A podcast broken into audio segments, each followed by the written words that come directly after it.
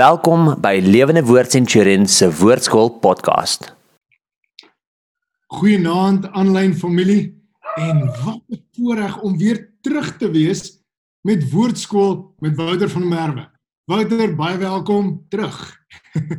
Dankie Lucia. Ja, dis so lekker man. Dis ek ek het so uitgesien na hierdie uh laaste gedeelte en uh welkom aan almal. Dis lekker om weer saam met julle te kuier uh ek ek ek sien uit want die laaste gedeelte van die jaar wat ons 'n groot hap wil afpak.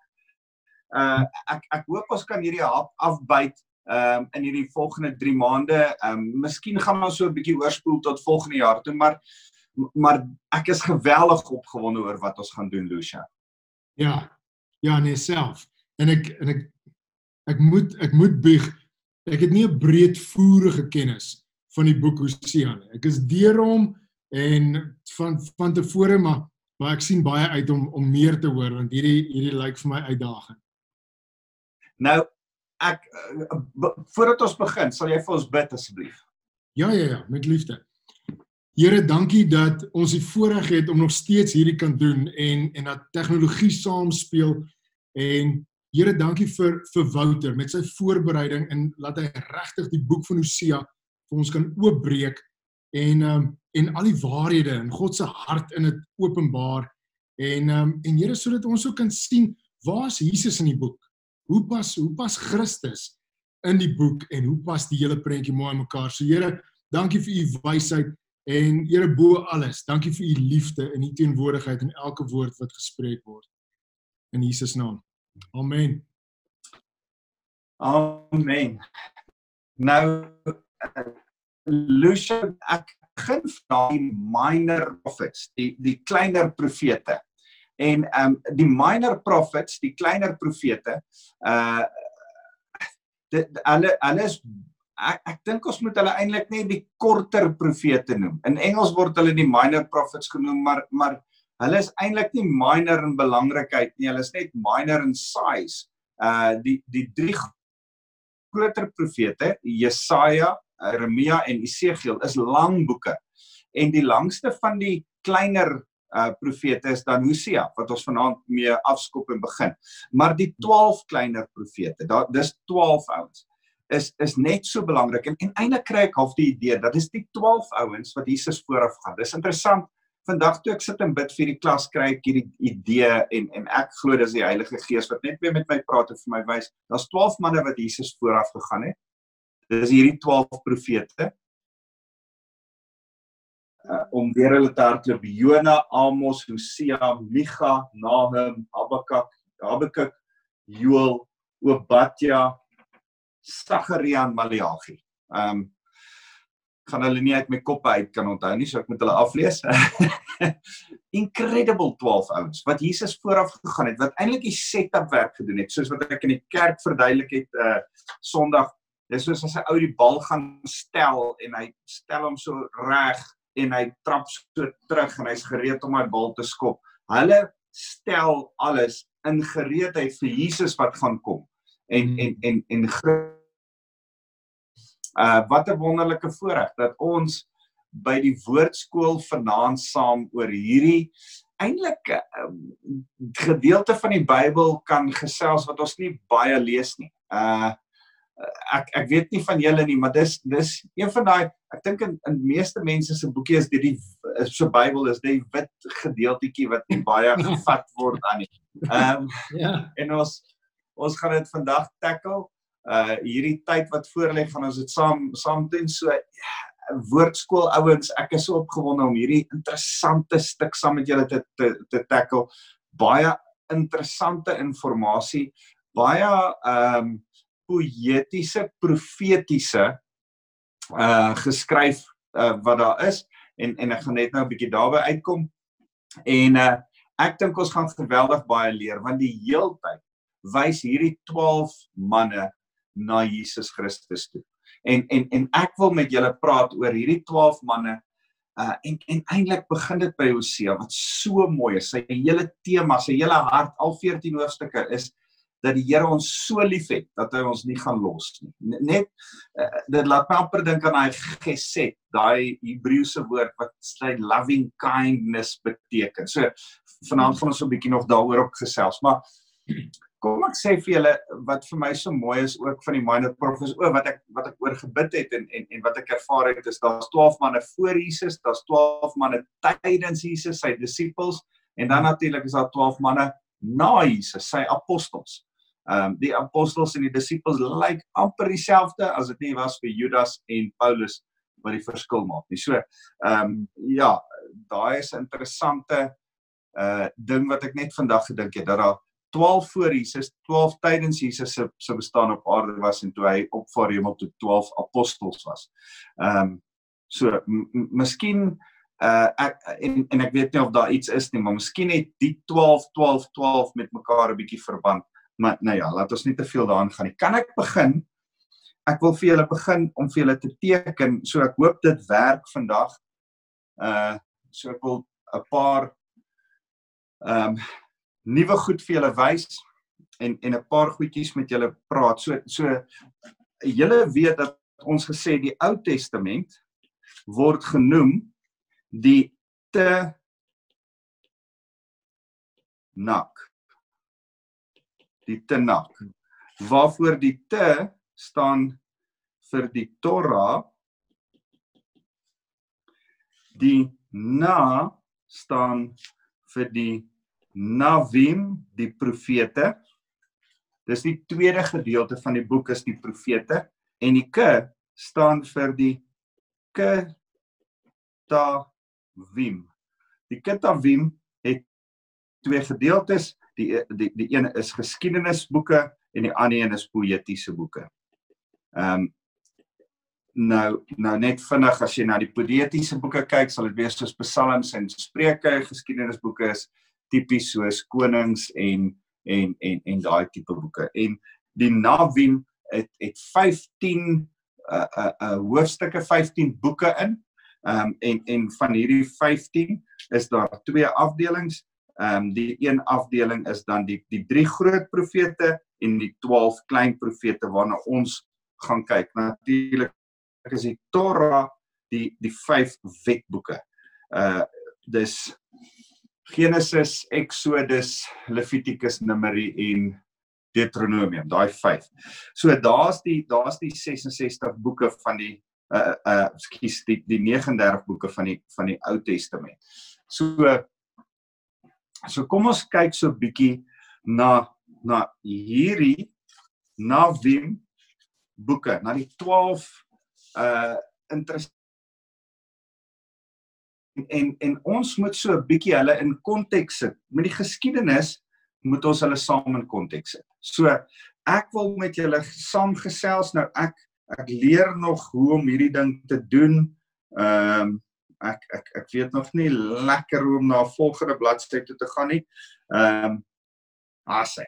Ek het hom. So ons weet dat die Israeliete uit uit uh, Egipte uitgekom het en dat hulle moeskie stof. Oh, wag.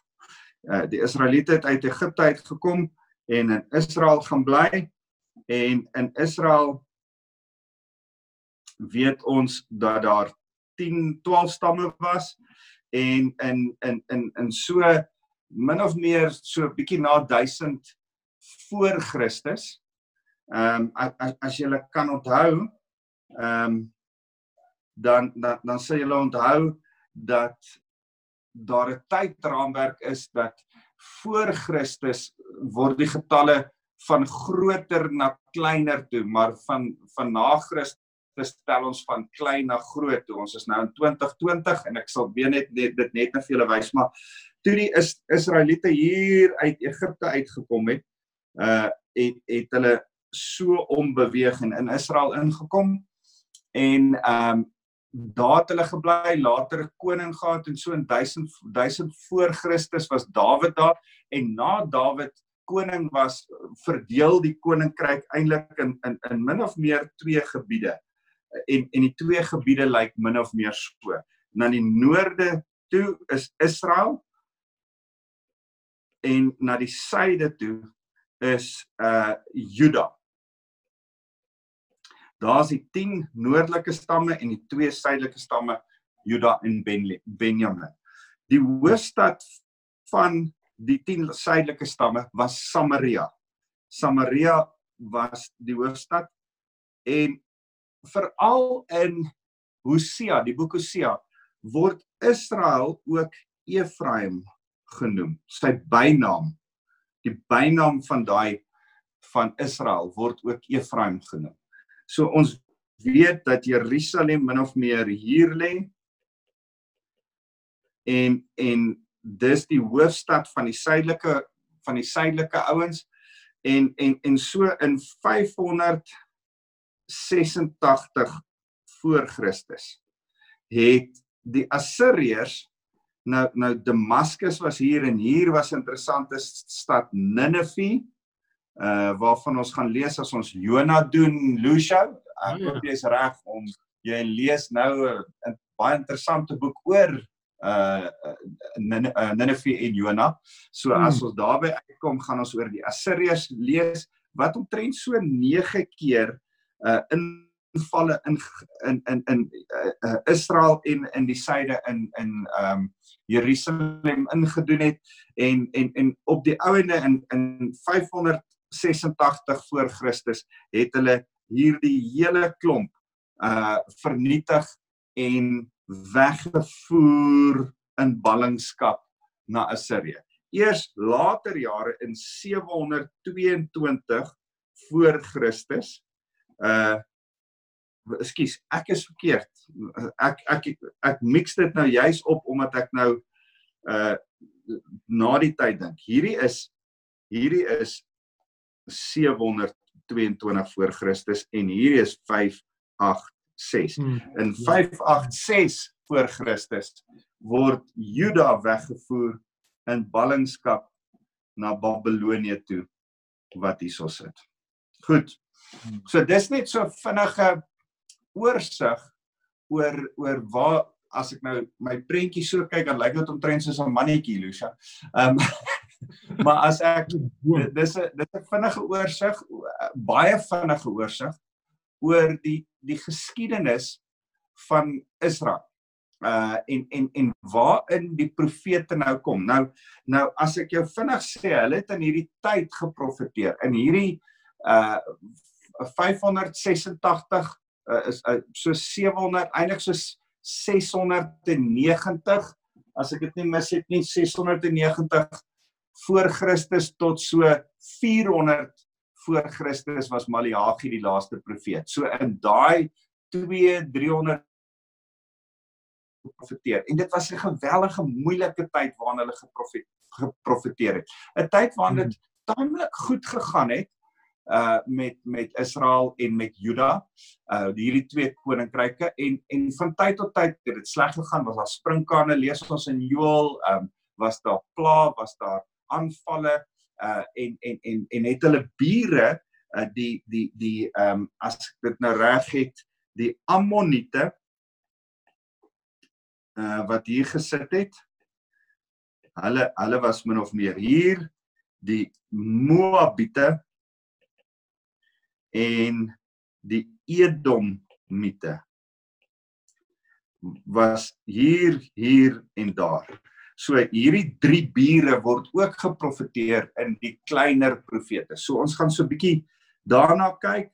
Ehm um, as jy na na hierdie uh interessante geskiedenis van Israel kyk, dan dan gaan ons sien dat uh hulle pas in en hulle lyn op na Jesus toe. So voor Jesus net om vinnig vir julle te sê 1000 voor Christus was Dawid daar uh Dawid was eintlik die eerste ordentlike koning en en en dan so in 722 voor Christus word Israel weggevoer na Assirië en dan in 586 word Juda weggevoer na Babelonie. Uh, en en dis natuurlik wat Daniël inpas, net die storie van Daniël pas daarin. En dan gebeur hierdie profetiese tyd, hierdie minor prophets gebeur in hierdie tyd tot so 400 voor Christus. So ons gaan lees van Jona hier Jona was die eerste een van hulle uh tot by Maleagi. Ek moet nou my Engels en my my Engels en my Afrikaans nie deurmekaar maak nie want daar is nie 'n H by Jona in in Afrikaans nie, hy's net Jona. So hierdie 12 profete pas in in hierdie tydstip in. Hmm. Goed. Is daar is daar vrae? Want onthou dat hierdie tyd agteruitloop en daai tyd vooruitloop en ons is nou in 2020. Goed. Hmm. Het gevra Lucio wat wat wat jy nee, wil vra. Nee, ek ek ek verkyk my. Dis hierdie is soos soos destyds wat wat iemand wiskunde op die televisie verduidelik het. Dit maak net ewe skielik meer sin. so so hierdie hierdie hierdie werk fenomenaal net net om te sien waar waar pas alles in want ek ek ek het um, ek het my huiswerk gedoen so ek ek is al deur deur 'n paar hoofstukke van Hosea. So so ja. hierdie skets my baie goeie konteks van waartoe ons nou gaan. Nou nou die interessante ding van Hosea is is dat hy ehm um, profeteer in in in in in 700 96 tot 719 voor Christus. So dis min of meer in hierdie tyd wat hy profeteer. Hy profeteer hoofsaaklik aan Israel, maar sy profesie gaan ook vir Juda. En in die tyd ehm um, wat hy profeteer reg jy moet nou sien 719 so daar bly 3 jaar oor in die tyd wat hy profeteer is 722 is wanneer Israel weggevoer word as Sirië en en hmm. hy het dit gesien kom en hy het gewaarsku en gewaarsku daaroor en dit het gebeur. En dan rig hy sy verdere waarskuwing dan aan Juda en sê hoorie wees julle dan nou uh baie versigtig. En en en eintlik is dit die trant van al hierdie boeke wat ons saam oor gaan kyk. So ehm um, weer eens hierdie is geweldig interessant die woord Hosea beteken letterlik dis dieselfde woord soos Jesus. Uh en en en en dit beteken dit beteken letterlik verlossing. Hm. So dis vir my so mooi om te besef dat dat dis eintlik so 'n uh, 'n mooi boek wat gaan oor die is. Uh as as jy nou dink en, en ons gaan nou by die boek kom, ons gaan nou so saam saam lees. As as jy nou dink dan dan besef jy hierdie boek gaan daaroor dat die Here met ons 'n verbond gemaak het. Hmm. En en sy kontrak, sy ooreenkoms met sy volk wat hy met Abraham begin het en regdeur oor en oor herhaal het met Moses en later met Dawid en later met elke profeet en koning. Um sy sy ooreenkoms noem ons 'n verbond en hy gaan hierdie verbond oor en oor bevestig met al sy profete. En en eintlik is die boodskap van die 12 profete dat julle die verbond verbreek. Hmm. En omdat julle die verbond verbreek het, kan ek eintlik my verhouding met julle verbreek. Maar ek wil nie. Ek wil eerder die verbond vernuwe. So die die die die vernuwing van die verbond is eintlik 'n tema wat wat al 12 hierdie ouens herhaal en herhaal en herhaal oor en oor. En en en dis vir my so mooi. So 'n interessante boek.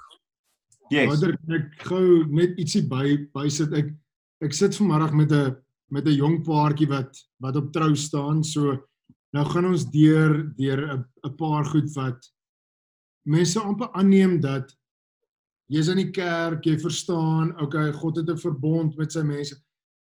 Maar min mense verstaan dat daai beeld wat God vir ons geskets het, dis 'n huwelik. Ja. Dis wat ek met die paartjie ek het vir hulle gesê ja. as jy in die oggend opstaan en jy voel nie soos 'n miljoen bucks nie, raai wat? Jou verbond beëindig nie met dit nie. Ja. jou emosie ja. het niks met die situasie te doen nie. Ja. Jy kom oor jou emosie en jy eer jou verbond wat jy voor God teenoor jou vrou gemaak het. That's ja. the bottom line. Ons ja. speel nie kontrak nie. Hierdie is nie Hollywood nie.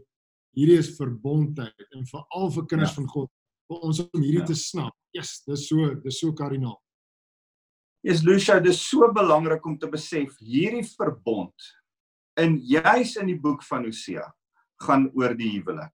Die Here illustreer dit aan die hand van 'n huwelik en en die er, ergste is hy illustreer dit in die hand van 'n ontroue bruid in die huwelik. So. Want dis presies wat Gomer was vir Hosea en wat eintlik Israel en Juda was met God. En en en nou nou dink ek aan Esegiel daar by hoofstuk 23 wat beskryf wat dieselfde ding beskryf. Dat hoorie ek het jou gekies ek het jou uit die stof uit die grond uit gaan haal as 'n weeskind ek het jou gemaak en toe trou ek met jou om jou om jou te red. En ek het met jou verbond gesny sê die Here as jy as jy die taal regdeur en en jare terug ek dink dit was Gene Edwards as ek dit nie mis het nie het, het 'n boek geskryf Divine Romance. Ek weet nie of jy ooit die boek gelees nie. Um Divine Romance. 'n Fenominale boek, maar hy hy hy, hy vat die tema van verbond van Adam en Eva reg deur tot by Openbaring en hy wys vir ons dat God 'n liefdesverbond met ons skryf en dat die hele boek, die hele hmm. Bybel is eintlik hierdie liefdesstorie tussen die bruidegom en sy bruid en en en hy trek daai daai hele liefdesstorie deur in die boek Divine Romance. 'n wow. incredible boek. En en en jy sien dit in die Ou Testament, jy sien dit in die in die Nuwe Testament. In die in in in Efesiërs, as hy in Efesiërs 5 begin praat van 'n van 'n man en 'n vrou se kommitment aan mekaar, dan dan gebruik hy verbondstaal. En en en sien ons van die goed wat ons in Hosea sien ook in Efesiërs. Uh Paulus praat oor en oor daarvan Um en en en ek dink dis geweldig belangrik om ek het Saterdag weer toe ek 'n paartjie trou ook vir hulle gesê dat elke huwelik is eintlik 'n klein preek, nie 'n klein preek nie. Hoopelik is jy so plus minus 50 jaar getroud en en en as jy 50 jaar getroud is, is jou is jou huwelik van 50 jaar 50 jaar lange preek van hoe die Here wil hê die verbond tussen sy bruidegom Jesus en die bruid, die kerk moet lyk. Hmm. En en ongelukkig is die ouens wat skei en die ouens wat seer kry en die ouens wat foute maak want dis almal van ons, ons almal maak is die Here wat wil sê, hoor in my verbond met julle is dit hoe jy dit nie moet doen. En die wonderlike dis die stuk genade van Hosea is dat hy sê dis hoe jy dit nie moet doen nie. Maar ek is nog steeds lief vir jou. So so kom ons begin met hierdie hierdie incredible mooi boek en ek lees vir julle. Die Here het die volgende boodskap aan Hosea seun van Beri gegee. Nou dis interessant dat Beri is 'n is 'n eintlik 'n Hetitiese naam.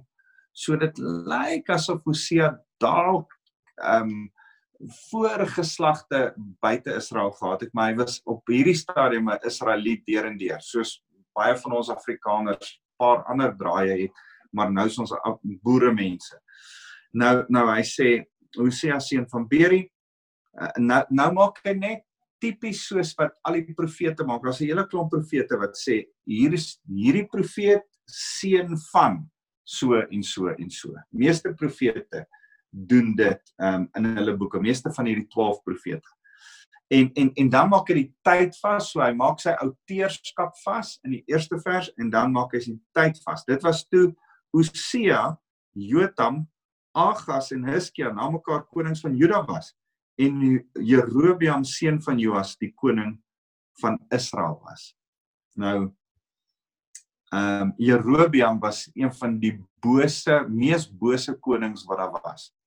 So hy maak die tyd vas en en en soos wat ek net gesê het, is 'n taamlike lang tyd is is is amper so 60 jaar wat hy wat wat hy uh regeer weet wat hy geprofeteer het en en en en hierdie tyd is is 'n lang tyd 'n 'n tyd wat daar goeie goed in Israel en Juda gebeur het maar ook slegte goed 'n hmm. tyd waar in Israel in daai daai noordelike stamme wat ons net van gepraat het het het het Israel onthou julle toe ons gesê het uh ja dis 'n dis 'n baie lelike een toe ons net nou gesê het dat dat Israel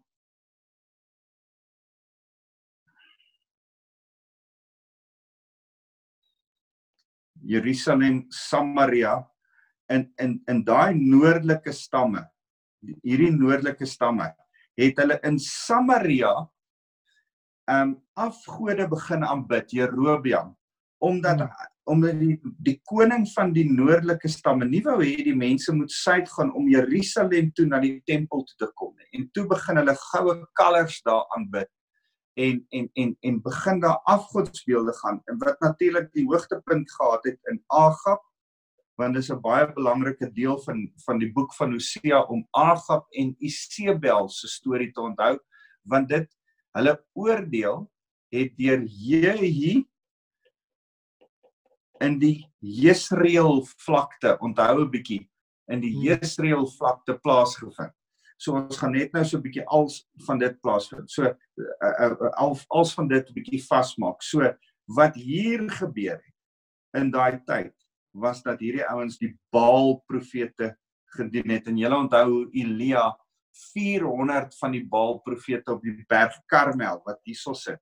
Daai puntjie is die berg Karmel op berg Karmel gaan doodmaak het. So ehm um, baie interessant dit was in daai tyd wat wat wat hierdie goed nou nou nou gebeur hierdie goed nou begin die konings regeer en nou kom Hosea en hy praat mhm. van Hosea, Jotam, Agas en Hiskia. Nou Hiskia was 'n goeie koning. Hy die uh, Hiskia aan die einde van die Assiriërs beteken.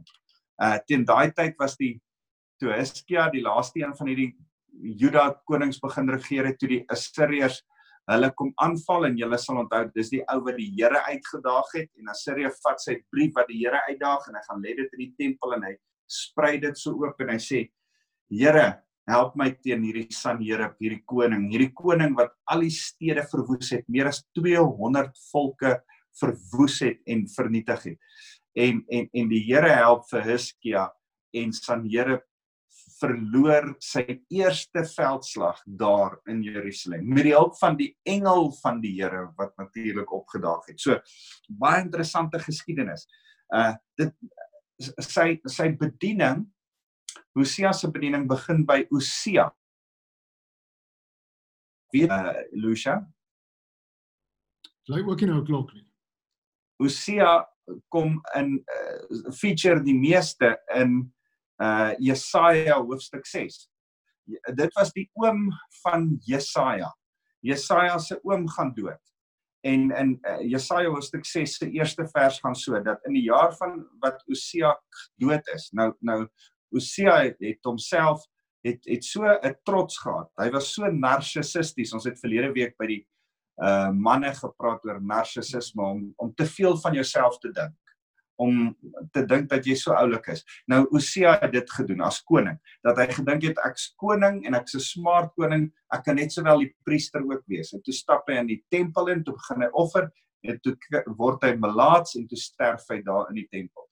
En en in daai tyd gebeur daai geweldige mooi stuk waaroor ek so mal is in Jesaja 6 waar Jesaja opgeruk word hemel toe en dan sit sien hy die troon van die Here en en en hy hoor hoe die engele om die Here se troon vlieg en skree heilig heilig heilig is die Here God almagtig. En en en hy en en die Here wil iemand stuur en hy sê hier is ek Here stuur my. En die engel kom af en raak hom met 'n kool op die lippe. Ah so 'n mooi stuk daai. Hmm. um een van daai troonkamerstukke een van die sewe troonkamerstukke van die Ou Testament wat net ah so mooi is. So goed, dis dis in daai tyd wat koning wat wat die profeet Hosea profeteer. Nou, nou kan ek net vinnig iets sê oor 'n profeet van die Ou Testament. Profete in die Ou Testament en profete in die Nuwe Testament verskil 'n klein bietjie. Um 'n profeet is nie 'n waarseer wat die toekoms voorspel nie. 'n Profeet is meer iemand wat mense terugbring na God toe. En en en baie keer dan dan dink ek aan profete dat hul mense na God toe vat. Dis wat wat 'n 'n profeet, ekskuus, dis 'n priester se taak. Dis 'n priester se taak is om mense na God toe te vat en dan kom profete en hulle moet God se wil aan mense kom openbaar. Hulle kom wys vir vir mense wat doen God en dan natuurlik die ouens wat hier moet kyk dat mense regtree in op God se wil is konings. Ehm um, maar dis 'n dis 'n hele ander teaching wat ek eendag graag sal saam met julle wil doen, die teachings van konings, priester en profete. Ehm um, maar profete was nie waarseers nie.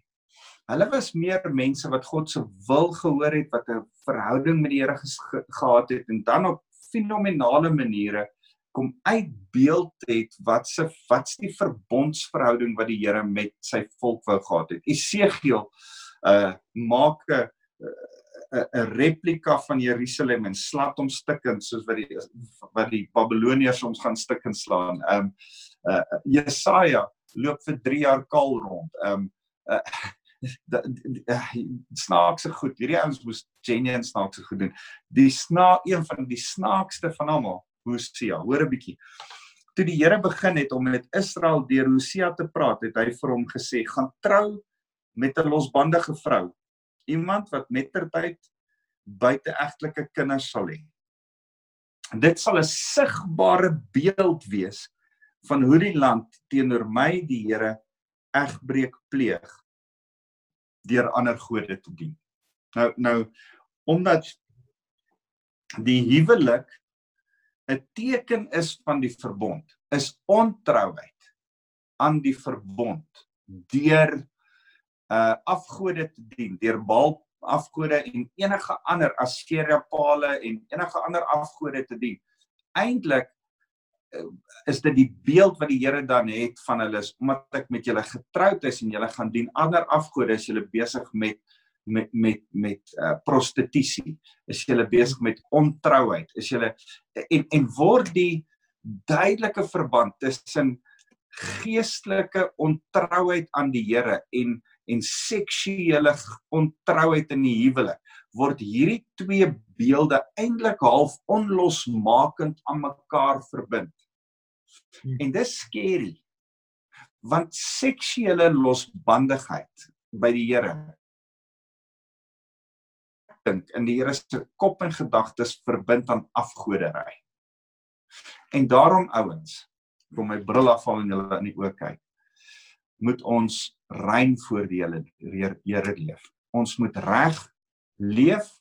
Ons moet seksueel waak wat ons kyk, waak wat ons praat en waak wat ons doen. Want ons moenie deur ontrouheid seksueel in ontrouheid afgoderry verval. Nou, julle sal dit sien as 'n beeld regdeur Hosea. So nou moet hy met 'n prostituut trou. En uh Hosea toe vers 3. Hosea toe met Gomer dogter van Dibleam getrou. Sy het swanger geword en vir Hosea seun in die wêreld gebring. En toe sê die Here: "Noem die seun Jesreel." Onthou jy ek het net gepraat van Agab mm.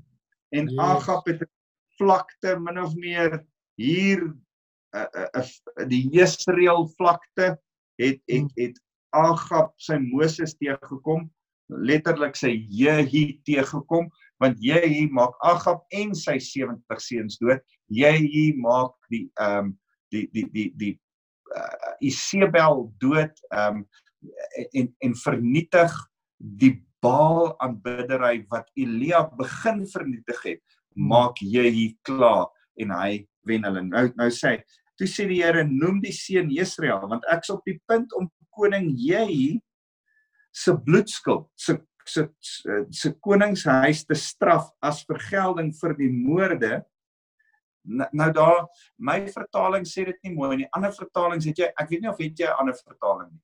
Dan. Ja, yes, sien ons ook. An ander vertalings sê dit so klein bietjie mooier want hier klink dit asof die Here vir jy wil straf. Maar die Here wil eintlik die koningshuis die kinders van jy straf. Hoor mooi wat gebeur hier. Omdat jy die koning, die nuwe koning, die mense gestraf het wat ontrou was aan die Here, aan Baal profees deur Baal uh, uh, uh, uh, uh, afgoderry te te doen. Sê hy jy het drie ouens gestraf. Nou wil ek die strawwer se kinders wat net dieselfde doen as die een wat uh gestraf was. Ja. Nou wil ek daai strawwer se kinders ook straf. So jy het reg gelewe. Jy het nie verkeerd gedoen nie. Maar jy se oordeel het was op Agab en Isebel omdat hulle Baal profete Baal uh, uh, afgodery aanbid het. Nou sê omdat omdat daai oordeel oor hulle gekom het, omdat daai ou in geregtigheid daarop getree het. Nou doen sy Jehi se kinders klein agter klein agter agter agter klein kinders. In in in daai tyd dieselfde as wat Agab gedoen het en sê die Here gaan 'n stokkie voorsteek en en nou sê ek sê punt om ek's op die punt om die koningshuis te straf as vergelding vir die bloedskuld wat hy by my uh, vergelding uh, by Israel gepleeg het. Trouwens, ek gaan 'n einde maak aan die koningshuis van Israel. Nou ons weet in 722 toe Assirië die konings weggevoer het, was daar nie meer 'n 10 noordelike stamme oor nie en die koningshuis van Samaria was weg. Ehm um, en, en dit het nooit weer herstel daarna nie. Uh die Jood, die Jode het nog weer teruggekom uit ballingskap van Babelonie, maar nie die Israeliete nie. Hmm.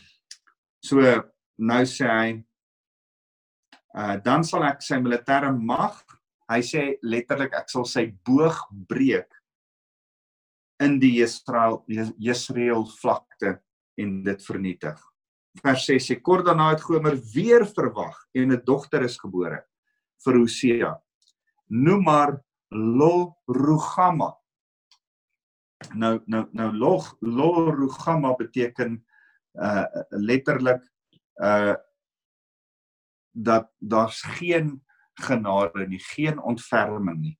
Want hmm. ek sal my nie langer ontferm oor die volk Israel en hulle vergewe nie, maar ek sal aan die mense van Juda ontferming betoon as die as die Here hulle hulle God. Ek sal self ek self sal hulle bevry van hulle vermagte. Nadat Gomer vir Lor Rugama gespeen het, het sy weer swanger geword en 'n seun is gebore. Toe sê die Here, noem hom lo ami nie my volk nie nou sy was toe al ontrou aan Hosea en dit lyk vir my asof hierdie twee laaste kinders veral nie Hosea se kinders was nie veral nie nie my volk nie nie my kinders nie my kinders nie uh en hy sê want Israel is nie meer my volk nie en ek is nie meer hulle verbondsgod nie. Is dit nie hartseer nie? Ja, dis groot. 'n uh, Ontroue vrou, drie kinders. Die eerste een moet jou herinner dat hierdie kinders, hierdie hierdie vrou van my doen wat wat wat jy mense oor dood gemaak het. Hoorie, daar hang 'n swaard oor ons huis se kop. Dis eintlik waaroor dit gaan. Daar hang 'n swaard oor Israel en oor ons huis se kop oor verkeerde goed, oor oorspel. Lorugama, daar's nie eers ontferming nie. Daar's nie eers genade nie. Die hoorie, die Here se geduld is op met ons. Loamni, hoorie, die die, die Here, dis nie ons is nie die Here se mense nie. Die Here begin sy rug draai op ons. Dit lyk nie goed vir Israel nie en is eintlik dis so 'n downer dis so so 'n 'n moeilike ding en ons ons tyd haal ons in maar maar kan, ek wil nie ek wil eintlik nie daar stop nie ons want die die hele storie draai. En in die Verstaan. eerste 3 hoofstukke, die eerste 3 hoofstukke gee hy die probleem. Skep hy die vergelyking van van uh Gomer en Hosea. So ontroue moeilike verhouding en Hosea wat haar moet gaan terughaal. Want Hmm. God wil ons kom terugvat in genade en weer genade en weer genade. En dan van hoofstuk 4 tot by hoofstuk 14 en 10 hoofstukke verduidelik hy hoe hy lief is hy vir ons. En hy hy, hy gaan sonder straf, maar hy sal altyd genade hê met ons as ons ons bekeer en terugkom na hom toe. So dis die hoogtepunt is dis waaroor ons nog so 'n bietjie gaan praat. Wonderlike boeke. Uh ek, ek het baie inligting gedeel. Ek hoop nie dis te de mekaar nie. Um en en en en as ons verder in hierdie boek in delf gaan dit lekker wees. Ek dink jy het 'n baie volgende. fondasie gelê. Ek het gehou daarvan. Yes. Dankie. Ons ons ons ons het net ek wou net oor die kleiner profete en 'n bietjie Ou Testamentiese oorsig goeie fondasie gee. Ehm um, nou volgende week kan ons 'n bietjie gesels oor Hosea en en en verder hom en sy vrou se verhouding en tot waar die uitwerking hoe dit gaan verloop in hoofstuk 4 en aan. Hmm. Maar kom ons bid saam en dan sluit ons af. Here baie dankie dat ons u genade het. Dat u genadig is met elkeen van ons en dat u ons vergewe. En Here ten spyte van ons ontrouheid aan u vergewe u ons weer en weer en weer en weer. En daarom is hierdie eerste hoofstuk, hierdie eerste twee hoofstukke in Hosea van die mooiste, genadevolste, lieflikste hoofstukke in die Bybel, want dit beskryf u liefde, u u oor en oor liefde vir ons. Dankie Here, dankie vir u genade en dankie dat elkeen van ons weer net so honger en 'n dors na u kan kry as ons die woord saam lees. Here, ons het u lief met alles binne in ons. Help ons om elke stuk afgoderry in ons lewe te kan erken en daarvan afstand te doen en ons fokus alleen, ons aanbidding alleen na U toe te rig. Here, mag U elkeen seën met U liefde, U genade en U vrede. Ons eer U Here Jesus. Amen. Amen. Dankie julle. Lief vir julle.